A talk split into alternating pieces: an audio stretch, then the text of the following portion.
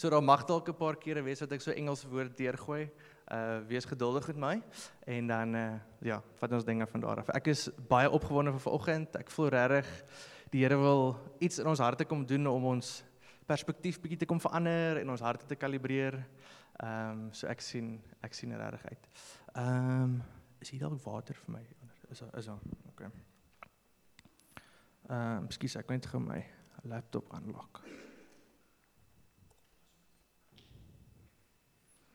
Sê gee wie wiekes? Hæ? Nee, ek onthou dat my password. Ja. so ek wil ek wil vir oggend 'n bietjie gesels oor ons perspektief van die lewe. En gister toe ek dink, okay Here, okay, ek het nou my preek voorberei, maar wat se titel gaan ek vir my preek gee? Waar dis dis actually so weird. Ek het dit deur my WhatsApps gelees en ek kom by François François se status oor perspektief. En dit is wat op sy status so aan dit sê our situation might not change but our, our perspective can. So en so vir oggend as jy nou 'n titel wil opsit vir vanoggend dis macro and micro perspective. So ek weet nie hoe jy dit nou sit in Afrikaans in makro en mikro perspektief. Is dit reg? Of so. So hierdie twee perspektiewe van soos God se perspektief en ons perspektief, nê? Nee? En hoe hoe daai twee perspektiewe intertwined is en ons soms God se perspektief sien wat hy vir ons grace gee om te sien en dan so ek wil vanoggend 'n bietjie oor dit praat. En ek wil spesifiek gesels oor die storie van Josef. So Josef se storie en ek wil kyk na sekere gebeurtenisse in sy lewe wat hy deurgegaan het. En dan aan die of nie aan die einde van sy lewe nie, maar deur daai seisoen wat hy gegaan het, maak hy 'n statement waar ek voel die Here vir hom genade gegee het om soos God se perspektief te sien oor sy lewe. En ek wil dan 'n bietjie gesels oor daai statement en dit is so 'n amazing statement en ek hoop regtig dat dit ietsie sal doen in ons harte om ons perspektief ook bietjie te verander waar die Here sy perspektief vir ons kom wys. So Josef se storie begin deur hy het twee drome. So hy was rondom 17 jaar oud of Ellie hoe oud sê nou? 18. So rondom Ellie se ouderdom, so imagine Josef hierso. En uh hierso het uh, Josef twee drome en sy eerste droom wat hy het is is hierdie, ek weet nie, is dit soos koringbale of koring in Engels is dit sheaves. Gerwe. Reg jy soos weer. So uh, hy het hierdie droom oor gerwe, is dit? hy het hierdie droom oor 12 gerwe en ehm um, sy gerf so staan en daar's 11 ander wat soos na hom toe kom en hulle buig voor hom. Alraai. Dis sy eerste droom wat hy het en wat dit basically sê is dat hy gaan heers oor sy broers. So hy het 11 broers gehad en hy gaan heers oor sy broers. Sy broers gaan kom en voor hom buig. En net om 'n bietjie agtergrond te gee, julle weet wie's Josef, soos Abraham was die pa van Isak. Isak was die pa van Jakob. En Jakob het 12 kinders gehad en Josef was een van daai 12. En nie net het hy een droom gehad nie, maar hy het ook hierdie tweede droom gehad waar hy 'n droom gehad het waar die maan en die son en 11 ander sterre voor hom buig. En die maan en die son verteenwoordig sy ouers, sy pa en sy ma. So hy het hierdie droom waar God vir hom twee keer sê dat hoor hierso soos op 'n manier gaan hy heers en op 'n manier gaan sy ouers en sy broers soos gaan soos voor hom buig en hy gaan heers oor hulle. En ek dink baie keer dan veral as ons jonk is dan ons ook hierdie oomblikke in ons lewe waar die Here vir jou half hierdie glimps gee van wat vir jou voorlê. Waar die Here vir jou hierdie calling gee of dalk het jy ook profetiese woorde of drome waar die Here half die veil bietjie bietjie oopmaak en waar jy kan sien waar wat die Here vir jou het, nê. En Josef het definitief hierdie gehad. En ek kan dink dat as 'n 17, 18, 19, 20 jarige ou was hy dalk nie baie humble geweest toe die Here hierdie goed vir hom wys nie. En dit sê dat die Bybel sê dat soos toe toe hy vir sy broers hierdie drome vertel en vir sy ouers, het sy broers hom begin haat. So sy broers het nie baie daarvan gehou nie, hè. Soos imagine Elias soos weet jy wat, Imke en Jana, uh dis wat die Here vir my gewys het. soos ek het nou nie broers of susters nie, maar ek kan dink dat daai dalk 'n potensiële atmosfeer is vir konflik. En so uit hierdie eerste event in sy lewe waar die Here vir hom 'n calling gee, waar die Here vir hom drome gee.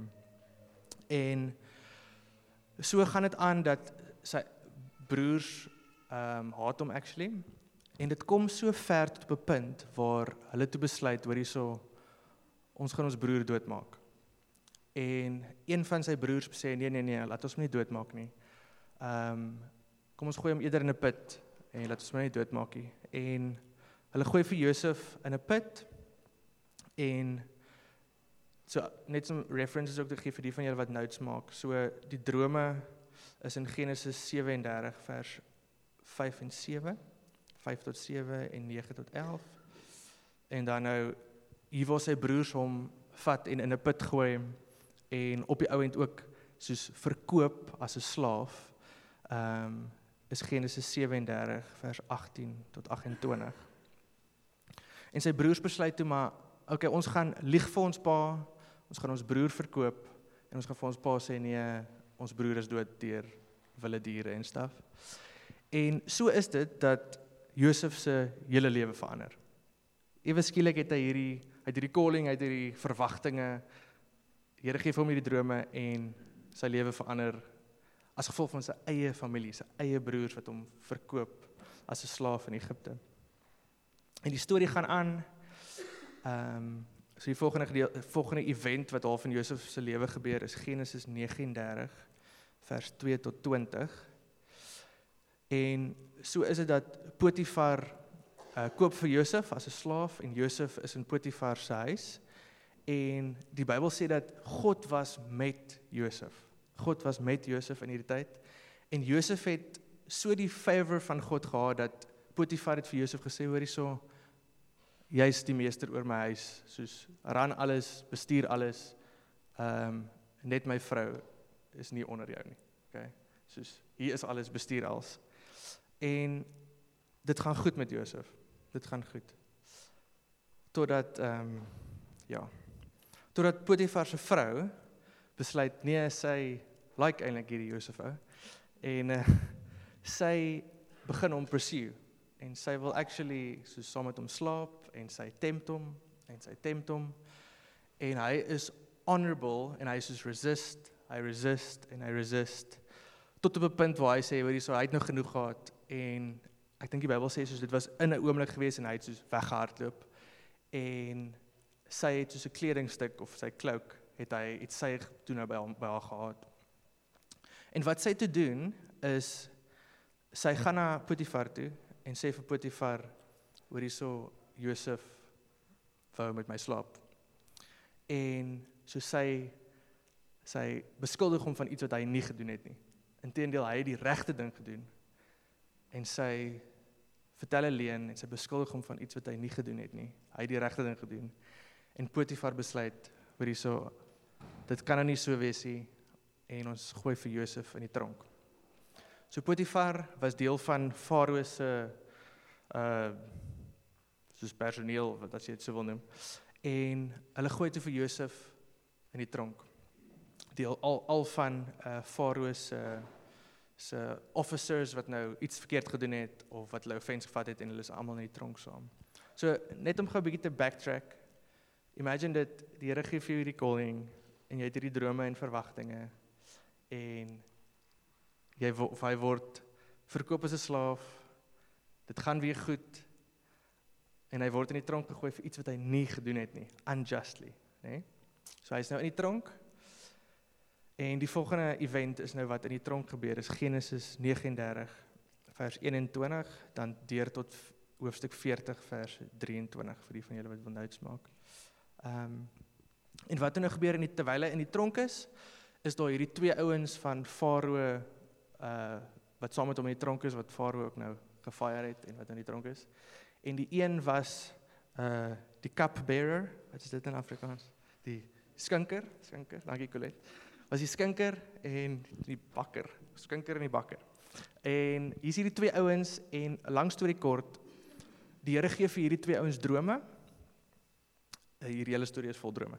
Die Here gee vir hierdie twee ouens drome en hulle kom na Josef toe en vra vir Josef, wat beteken hierdie drome? Soos wat en lank storie kort, Josef ehm um, die Here is met hom, die Here het favor en hy interpreteer hierdie drome toe reg en wat hy toe sê gebeur toe. So die skinker word toe weer opgeroep na die farao toe en hy word toe soos weer ingesit in sy posisie. Maar die bakker word toe geëxecute, okay? En dis die drome wat hulle gekry het, dis vir die Here vir hulle gewys het. En die Bybel sê dan dat Josef het vir die skinker gesê maar wanneer jy by farao kom, onthou my. Soos onthou my dat ek hier is. Soos dink aan my, onthou my. Maar die Bybel sê die skinker het nie vir Josef onthou nie. Hy het nie, hy het van hom vergeet. En Josef was nog vir toe 'n lang tyd nog steeds in die tronk. Totdat uh die farao twee twee drome kry.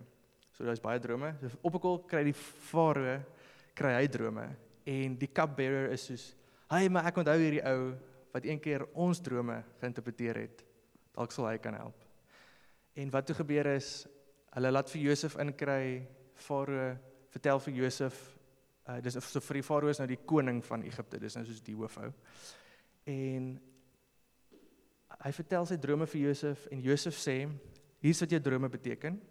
Jou drome beteken daar gaan 7 jaar die Here gaan 7 jaar vir Egipte gee waar daar baie kos gaan wees. Dit gaan baie reën, baie graan, baie staf gaan wees en vir daai 7 jaar moet jy 'n plan maak voor want vir die volgende 7 jaar wat net daarop gaan volg, gaan daar droogte wees. Gaan daar droogte wees. En Josef interpreteer toe hierdie drome uh van Farao. En Farao is soos jy's maar niemand anders van my mense kon dit doen nie, so uh, ons moet seker nou iets met hierdie ou doen. En wat toe gebeur is Farao sê vir Josef, "Oké, okay, ek stel jou oor Egipte as tweede in bevel."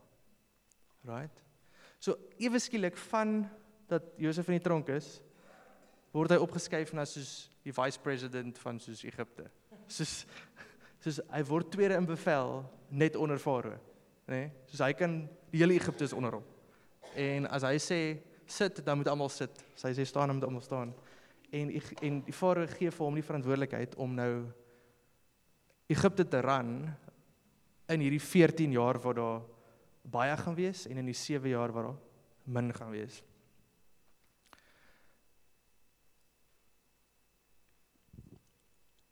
En die verwysing wat jy kan gebruik is Genesis 41 vers 14 tot 45, dis daai gedeelte. En wat toe gebeur in die eerste 7 jaar is Josef maak toe so dat hulle baie graan opgaar en Egipte het toe nou vir die eerste 7 jaar graan opgegaar. So hulle het hierdie huge graan kapitaal whatever. En vir die volgende 7 jaar is daar so droogte dat ewen die omliggende dele van Egipte ehm um, het nie kos nie. Egipte het nie kos nie, die omliggende dele het nie kos nie. En ewen Josef se familie het nie kos nie. Dis droogte.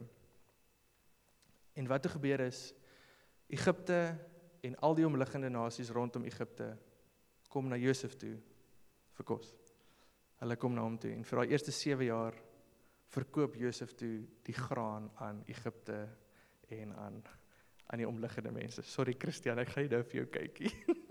so sorry julle. So net op 'n side note terwyl ek my notes gemaak het, het ek nogal gewonder, ek wonder of Josef 'n vet ook opgesit het op daai graan. My kop is net belasting, belasting. Uh En so wat toe nou wat toe nou gebeur is ewe skielik kom sy broers en sy familie na hom toe. En hy is 'n autoriteit bo hulle. En letterlik hulle buig voor hom neer en sê soos meester ons kort kos, soos ons is hier om by jou te koop. En ewe skielik besef hy, "Wow. Ek het daai drome gehad." Nê? Nee? En ek glo dat die Here het vir hom wysheid en grace gegee in daai oomblik en in daai seisoen om half ietsie van God se perspektief te sien oor met wat sy lewe gebeur het die afgelope jare. So soos wat Josef deur elkeen van hierdie events gegaan het, het hy half 'n micro perspektief gehad. Hy het net sy perspektief gehad. Dis hy was soos 'n perd met daai oogklappe aan. Hy kon net sien wat hy kon sien, nê? Nee? En ek glo in daai oomblik wat sy broers by hom was, het die Here half sy oë oopgemaak om om die macro perspektief te sien, om God se perspektief te sien van wat God mee besig was in sy lewe. En Wikus, jy kan vir ons Genesis 50 vers 20 kan jy opsit.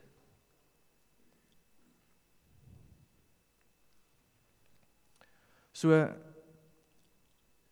Josef sê Josef sê toe hierdie vir sy broers en ek wil die die res van die gedeelte wil ek hê ons moet na hierdie vers kyk en ek wil hê ons moet drie waarhede uittrek uit hierdie uit wat applicable is vir ons lewens vandag, nê. Nee.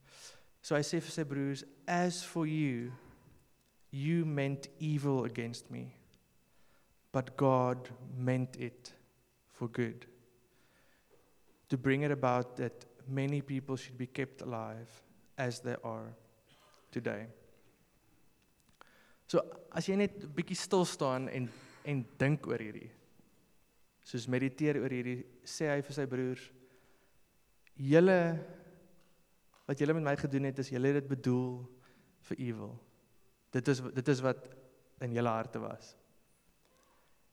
Maar sy volgende statement wat hy maak glo ek is God se perspektief wat God vir hom gegee het en wat hy kon sien is maar God het hierdie goeders bedoel vir goed. So hy kon sien hoe die Here sy lewe gebruik het in elkeen van daai events om actually hierdie magte om mense te red. Hy kon sien hoe die Here sy lewe gebruik het. Al sy suffering, al sy events, al sy op en af tye kon hy 'n glimp sien van wat die Here mee besig was.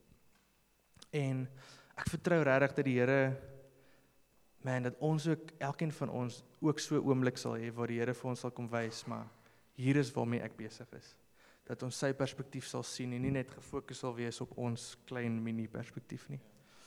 Ehm um, So ek wil na drie goeters kyk wat in hierdie statement is wat actually iets van God se karakter en wie God is vir ons openbaar wat eintlik vir ons soveel comfort kan gee in elke situasie waar waar waarin ons self bevind. So die eerste ehm um, is julle nog almal by met my? is dit julle volg my nou. So die eerste eerste ding wat ek wat 'n mens kan sien in hierdie statement is dat God is altyd goed en God is altyd vir ons. Right. So daai tweede gedeelte wat hy sê God meant it for good. En in daai in, in sy spesifieke geval was dit om my, om duisende mense te red. God meant all the events in Joseph's life for Joseph's good, for his family's good, and for the nation of Egypt's good and for the surrounding nations. So al daai mense het het voordeel getrek. God was goed vir hulle. God het sy hart vir hulle openbaar. Ehm um, dat dit dat hy goed is deur Josef se lewe. En hy kon iets van God se goedheid sien alhoewel hy deur al hierdie suffering en op en af ehm um, was. En ek dink baie keer van ons nê nee, dan soos ons weet dat Josef moes definitief kere ondervind het toe hy in die, toe hy in die tronk was, toe hy in die put was, toe hy falsely accused was, moes hy met tye gevoel het waar is die Here? What's going on?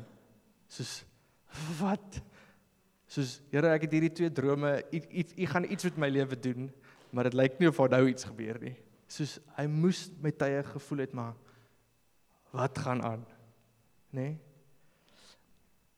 en tog alhoewel hy so gevoel het was die Here besig met iets soos die Here was besig met dit nê. Nee.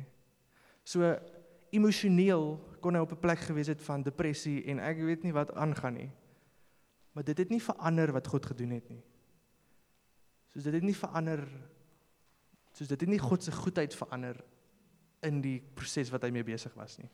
God was nog steeds goed deur al daai goeders alhoewel alhoewel Josef nie goed gevoel het nie en alhoewel hy nie goed gevoel het oor God nie.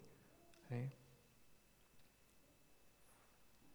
So ek wil 'n quote lees van ehm um, Charles Spurgeon en dis iets wat ek wat ek voel eintlik half so applicable kan wees vir ons is wanneer ons in hierdie situasies is. So Charles Spurgeon sê God is too good to be unkind and he is too wise to be mistaken. And when we cannot trace his hand, we must trust his heart. So I say, God is too good to be unkind, and He is too wise to be mistaken. When we cannot trace His hand, soos daai kere wat ons nie weet wat die Here aangaan nie, we must trust His heart. En ons weet dat sy hart goed is. Ons weet dat sy hart vir ons is. Ons weet dat sy hart vir ons is. En dan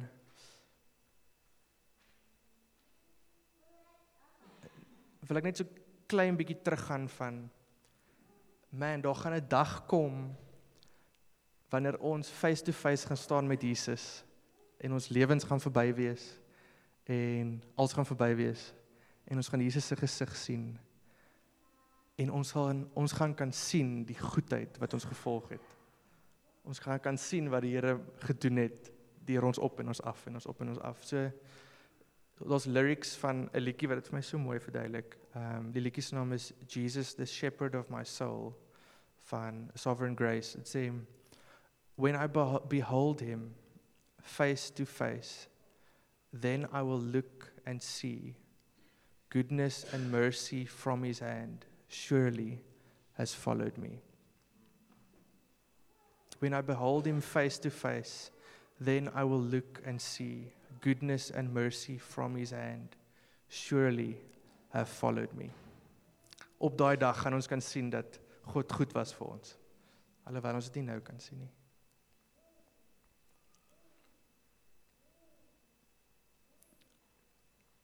Die tweede die tweede ding wat Wikus jy kan weer Genesis 50 vers 20 los ons sommer daar op terwyl ons na voordat ons na Efesiërs toe gaan. Ehm um, die tweede ding wat ons kan sien, ehm um, is dat Josef sê vir sy broers, you guys meant alles wat julle gedoen het. You guys meant it for evil. En dan sê hy but God meant it for good. Okay? Soos in Josef se geval. Josef het nie gesê my brothers you meant it for evil but God used it for good nie. Hy het nie gesê my brothers you meant it for evil but God worked it for good nie. Hy sê God meant it for good. Okay. Nou voordat voordat iemand my stenig of iets en sê dat die Here So so ek gaan hierdie lees. So Joseph realized that God's hand was intentionally and indirectly involved bringing about all events of his life governing it so that good might come from it. Okay. So dit mag dalk wees dat in ons harte kan hierdie ding opkom maar Tian sê jy nou eintlik dat God meant it alles wat met my gebeur. Soos dat God dit direk predestin hy wil hê dit moet met my gebeur alles wat met my gebeur. Soos wat Josef gesê het met hom. En ek sê nee. OK? Nee nee Ek dink nie so nie. So in Josef se geval kon hy terugkyk en sê maar God wou gehad het dat al daai goeders moes gebeur sodat goed moes kom. Maar ek dink dit sal verkeerd wees, dit sal 'n verkeerde application wees van daai statement vir ons lewe om te sê dat dit is presies dieselfde met my. Dat alles wat met my gebeur, God meant it. Ek dink nie ek dink nie dit sal reg wees om dit te doen nie. Alhoewel daar sekere goeders is in ons lewe wat definitief kan wees dat God wou gehad het dit moet gebeur. Maar dan daar ander goeders wat God definitief nie wou gehad het moes gebeur nie. Maar hy is nog steeds goed en hy gebruik dit vir goed. Alraight. So daar's baie mense baie slimmer as ek wat ek dink dit beter kan verduidelik. So is dit alright met julle as ek net so vir 2 minute net so 'n bietjie akademies raak. Is dit alright? Ek wil net vir ons iets lees. OK. So Wayne Grudem is 'n baie bekende teoloog en hy's redelik balanced met al sy views en so aan. So ek wil vir ons twee paragrawe lees wat hy geskryf het oor hierdie issue van hoe God in beheer is en dan spesifiek met Josef se ding. Ehm um, So dit gaan in Engels wees. Ek hoop julle kan my volg. So hy sê we can begin by looking at several passages that affirm that God did indeed cause evil events to come about and evil deeds to be done. But we must remember that in all these passages, it is very clear that Scripture nowhere shows God as directly doing anything evil, but rather as bringing about evil deeds through the willing actions of moral creatures. Moreover, Scripture never blames God for evil or shows God as taking any pleasure in evil. And Scripture never excuses human beings for the wrong they do. So daar kan 'n mens sien, Josef sê vir sy broers, "You guys meant it for evil." Soos dit wat hulle gedoen het was verkeerd. Maar ons moet ook in gedagte hou dat God nie direk evil doen nie. En hy vat nie pleasure in evil in enigiets wat evil in ons lewens gebeur nie. En dan gaan Grudem aan net nog 'n kort paragraafie sê hy A very clear example is found in the story of Joseph. Firstly, scripture never clearly scripture very clearly says that Joseph's brothers were wrongly jealous of him hated him, wanted to kill him, and did, and did wrong when they cast him into the pit, and then sold him into slavery in Egypt. So die Bybel is baie clear dat dit wat hulle gedoen het was verkeerd. Yet, secondly, Joseph could later say to his brothers, God sent me before you to preserve life. Dis Genesis 45 vers 5. God sent me before you to preserve life.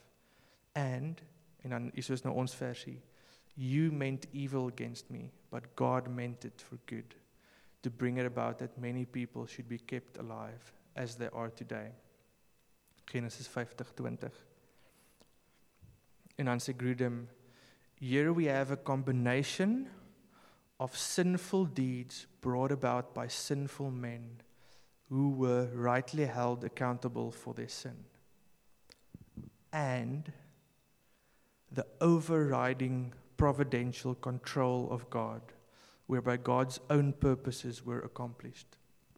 Both are clearly affirmed. So net om dit gou weer in normale terme te sê. Aan die een hand ons wêreld is sondig. Mense gaan evil goeders vir ons met teen ons doen mense gaan ewel goeders doen wat ons gaan beïnvloed waarmee God nie happy is nie. En God vat nie pleasure in dit nie. En hy is saam met ons in daai hartseer.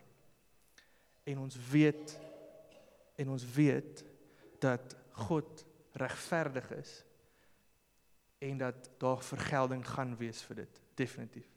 God is just. So dis aan die een hand. Maar aan die ander hand ek dink iets wat hierdie statement vir ons so baie kan comfort is dat God sit nie daarbo en sê o my Jesus wat gaan aan ek weet nou nie wat wat hier gebeur nie soos God is in beheer. En hoe presies hy in beheer is, ek weet nie, maar ons kan soveel comfort kry dat God is nie daar bo en hy weet nie wat aangaan nie. He is in control and he governs and he rules. So even die die events in ons lewe waar dit sleg is, man, en waar mense ons teëgedoen het. God sit nie daar bo en sê, "O, Jesus, ek het dit nou nie sien kom nie." Nê? Nee.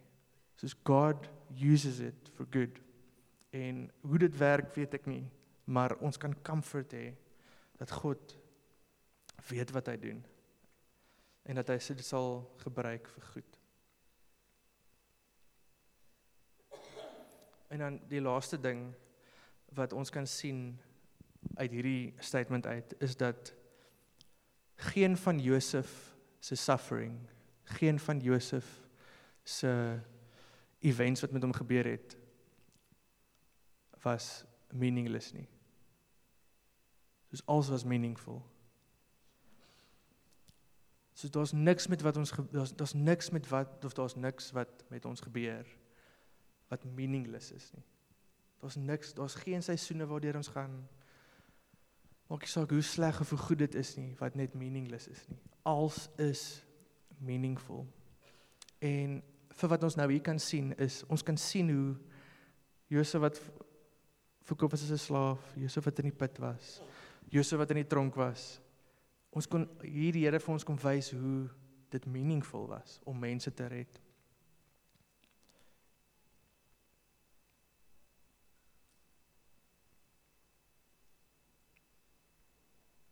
So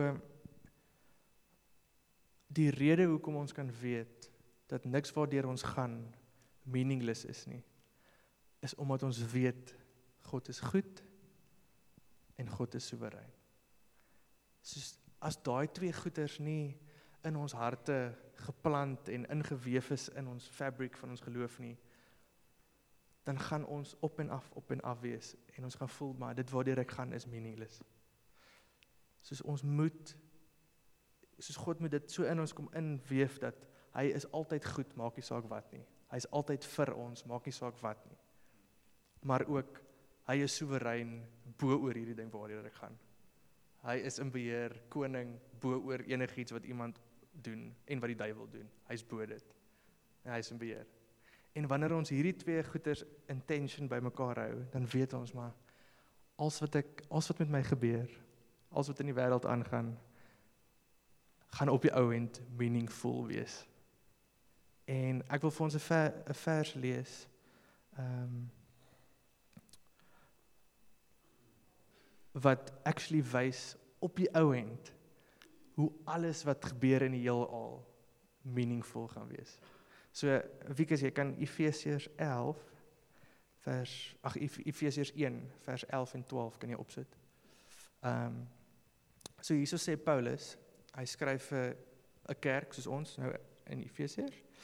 En hy skryf in him we were in him we have obtained an inheritance having been predestined according to the purpose of him who en dan hierdie volgende gedeelte is belangrik who works all things according to the counsel of his will so that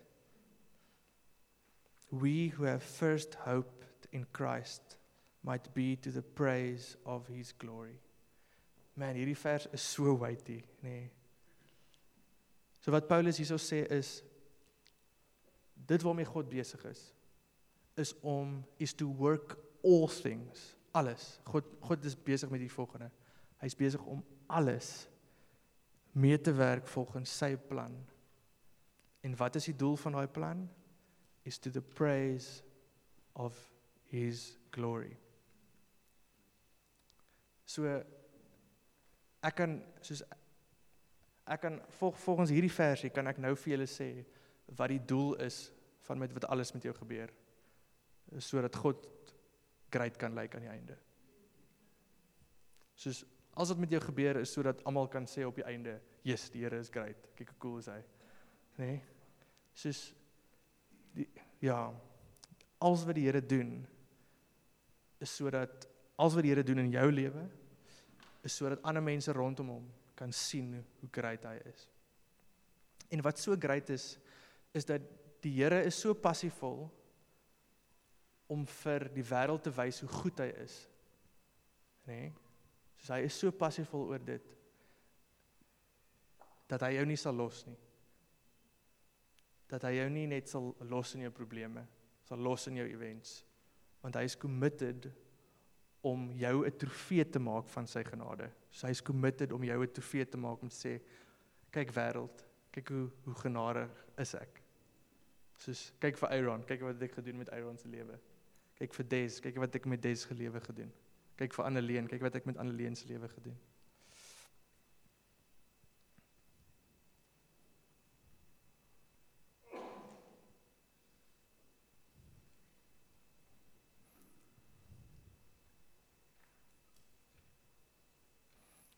En dan nou obviously het ons al Romeine 8 gelees, nie.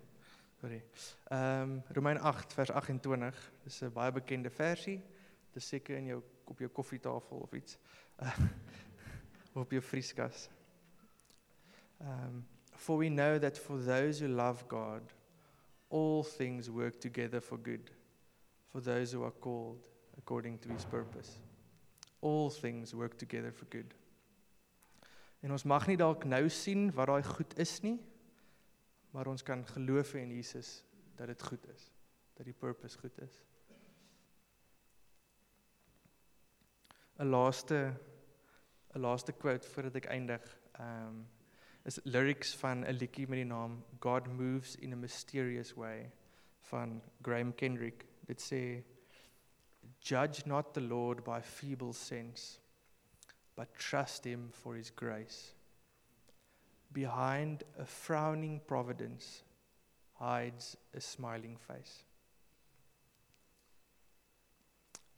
Do not judge the Lord by feeble sense. So moenie te vinnig wees om die Here te judge met ons klein perspektief nie. But trust him for his grace. Behind a frowning providence, met ander woorde, dinge mag lyk asof dit die wêreld omgekeer is, dinge mag lyk asof dit hoe sleg is. Behind a frowning providence, he hides a smiling face. Behind the scenes of all our events, God is working things for good. Alright, en is hy goed? Kan ek vir ons bid?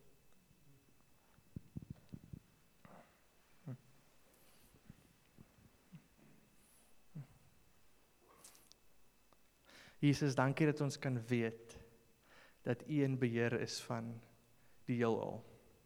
Dat U koning is. En Jesus, dankie dat ons kan weet dat U goed is.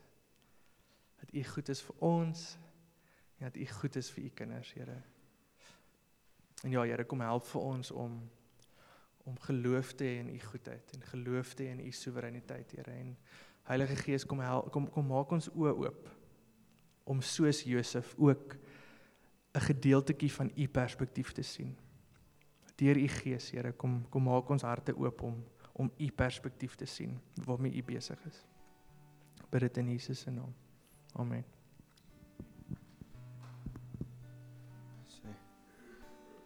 Dankie T. Ehm um, Ek dink een van die goed wat ons wat ek hopelik kan ek volgende week so 'n bietjie uitbrei op dit maar op die kindness van die Here en dit wat die Here vir ons wat hy bly besig is om te doen vir ons en om sy hart op te tel is is so so mooi om sy wat hy sê die perspektief te kry van wat die Here besig is om te doen maar die Here herinner my aan hierdie skrif in 2 Korintiërs ehm um, 4 van vers 16 wil ek en en ek voel as dalk van ons vanoggend en ek ek wil graag bid vir ons vir dit.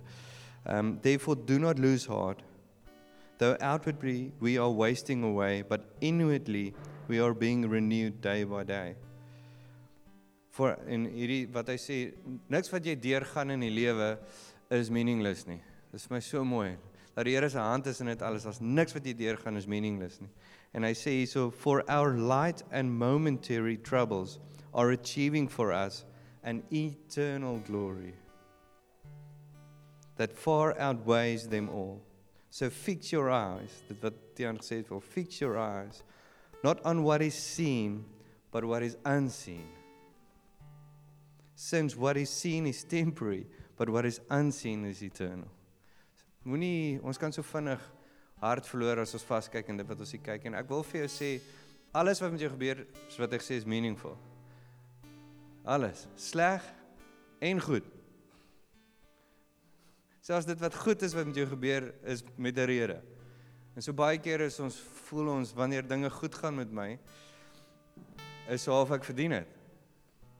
Hey? Dis grace. Dis die kindness van die Here. Wanneer dit goed gaan met jou, is daar 'n doel vir dit en daar's 'n rede vir dit. Hoekom dit goed gaan vir jou? Ons sê al hoeveel keer jy vir mekaar gesê, your miracle is most probably not for you. There's a reason behind it. Ons kan so vinnig voel, hey, yes, dit gaan goed met my man. Die Here is goed vir my, want die Here is goed. Ek sê nee, daar's 'n doel agter dit. Ook. It's not meaningless. When it's going bad, it's not meaningless. But when it's going good, it's also not meaningless. Soek die Here se hart in alles. En wanneer dit sleg gaan, is so mooi daai wat Charles Spurgeon sê. Wanneer dit sleg gaan, vertrou sy hart. Al verstaan jy nie sy hand op hierdie stadium nie. Al verstaan jy nie sy hand nie. Ek het baie meer vrede daarin. En ek weet hier is 'n groot debat en ek is bly daarom een van die ouens wat 'n teologiese graad het het gepreek hieroor, maar onder ons. Maar ek het baie meer vrede daarin om te glo dat die Here se hand is in alles. As wat ek vrede het dat hy het nou so gemaak en gesê, "Oké, okay, die duiwel is nou los, hy loop nou waar hy wil doen en die duiwel het kom steel." Ja, hy steel slag en verwoes, ek verstaan dit. Maar ek het baie meer vrede daarin te weet dat die Here is nog steeds soewerein oor alles. En hy sal hierdie hy sal hierdie laat uitwerk vir my goed en hy gebruik hierdie. Amen. Amen. Dankie Tia. Dankie. So as jy voel, kan ek gaan vir ons almal bid vir ons almal vir geloof. Kom ons almal staan. That that we will not lose heart. En as jy voel en as jy sukkel met hierdie topik, as jy gesukkel het wat jy met Tian asseblief kom gesels met ons. Ehm um, As jy voel jy het hart verloor gesels met iemand en laat ons bid. So ja, dankie Vader vir vanoggend. Dankie Here dat ons deur Josef se lewe kan sien Here dat U alles alles laat uitwerk, Vader, according to your will, Lord. En ons weet dat U hart is goed, U hart is kind. En dankie Here dat wanneer ons as ons dit nie sien nie, wat U sê dat ons moet kyk na dit wat ons nie sien nie en weet wat U besig is om in ons harte te doen en wat U hart is, Here. En ek kom bid, Here, vir daai perspektief soos wat U aangesê het, Here, in ons harte. Kom bid vir daai perspektief vanoggend, Vader. In Jesus naam, Here, ek kom bid dat U ons wil kom vul met U Gees nou. Niks van hierdie wat ons ervaar, niks van wat ons doen, Here, is uit onsself en uit kennis uit of uit.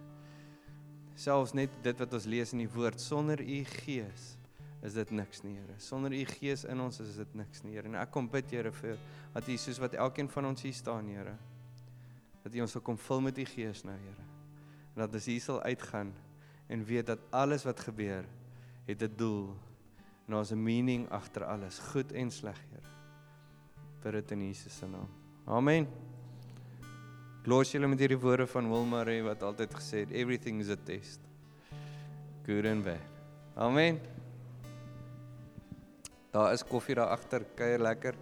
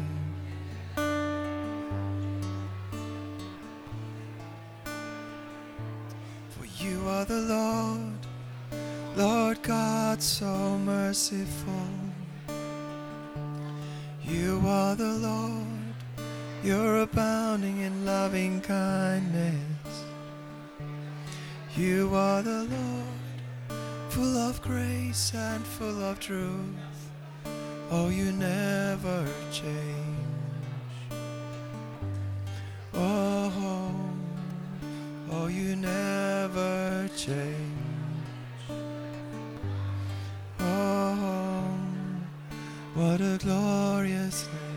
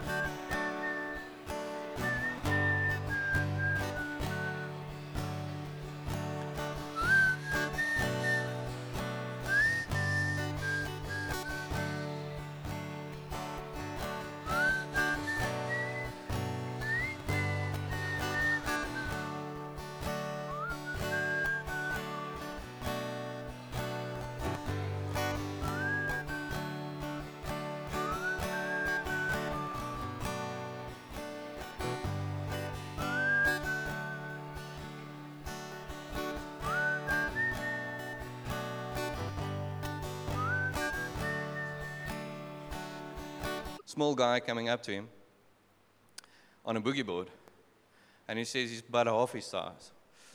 And that guy looked afraid. He looked frightened. He's like, you can see on his face, okay, now we're all in trouble. He's not going to make it. I thought I'm in trouble, but he's, he's not going to make it. And luckily, he saw a few younger guys, surfers not far from him.